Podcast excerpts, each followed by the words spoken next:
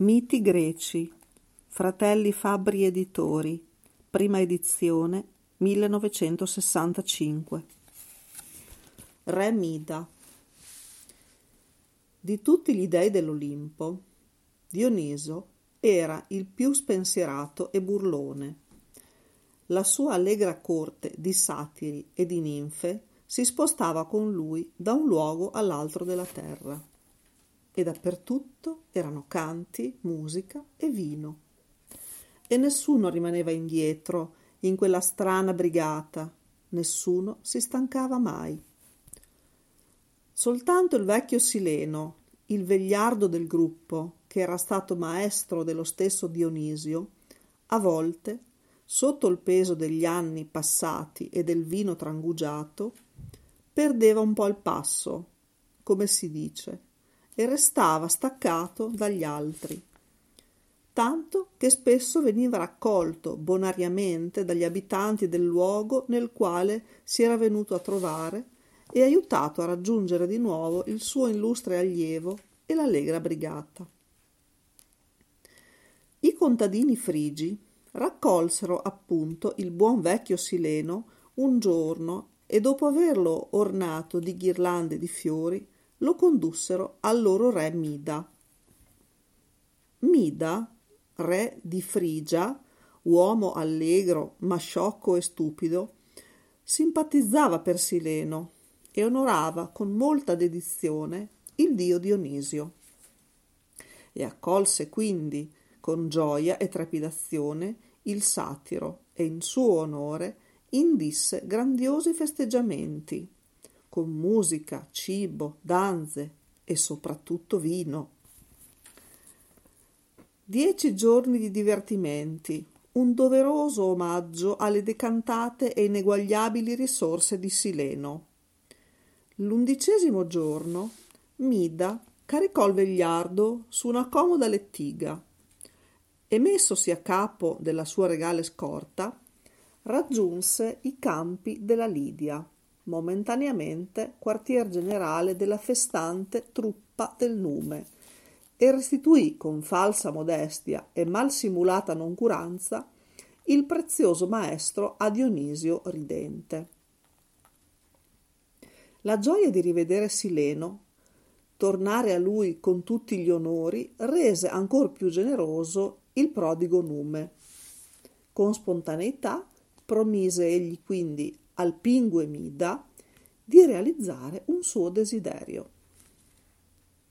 Sbalordito e impacciato, col viso ottuso mascherato da pietosa astuzia, il re dei Frigi formulò con falso tono di improvvisazione la sua bramosa richiesta. Fa che tutto ciò che toccherò con la mia persona si tramuti in oro splendido e lucente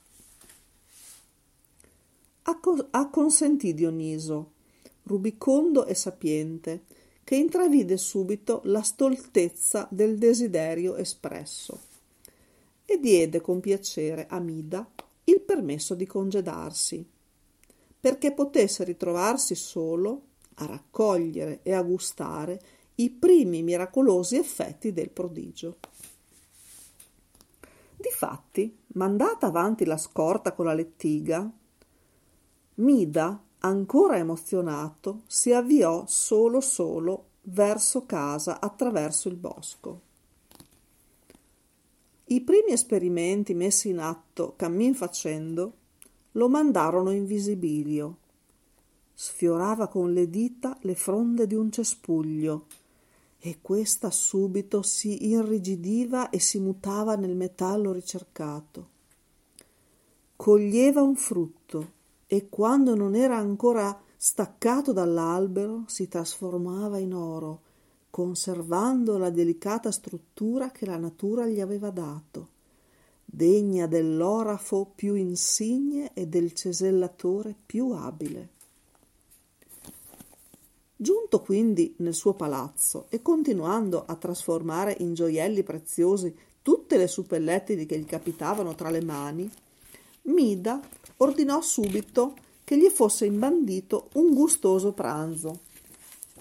degno coronamento di quella giornata emozionante.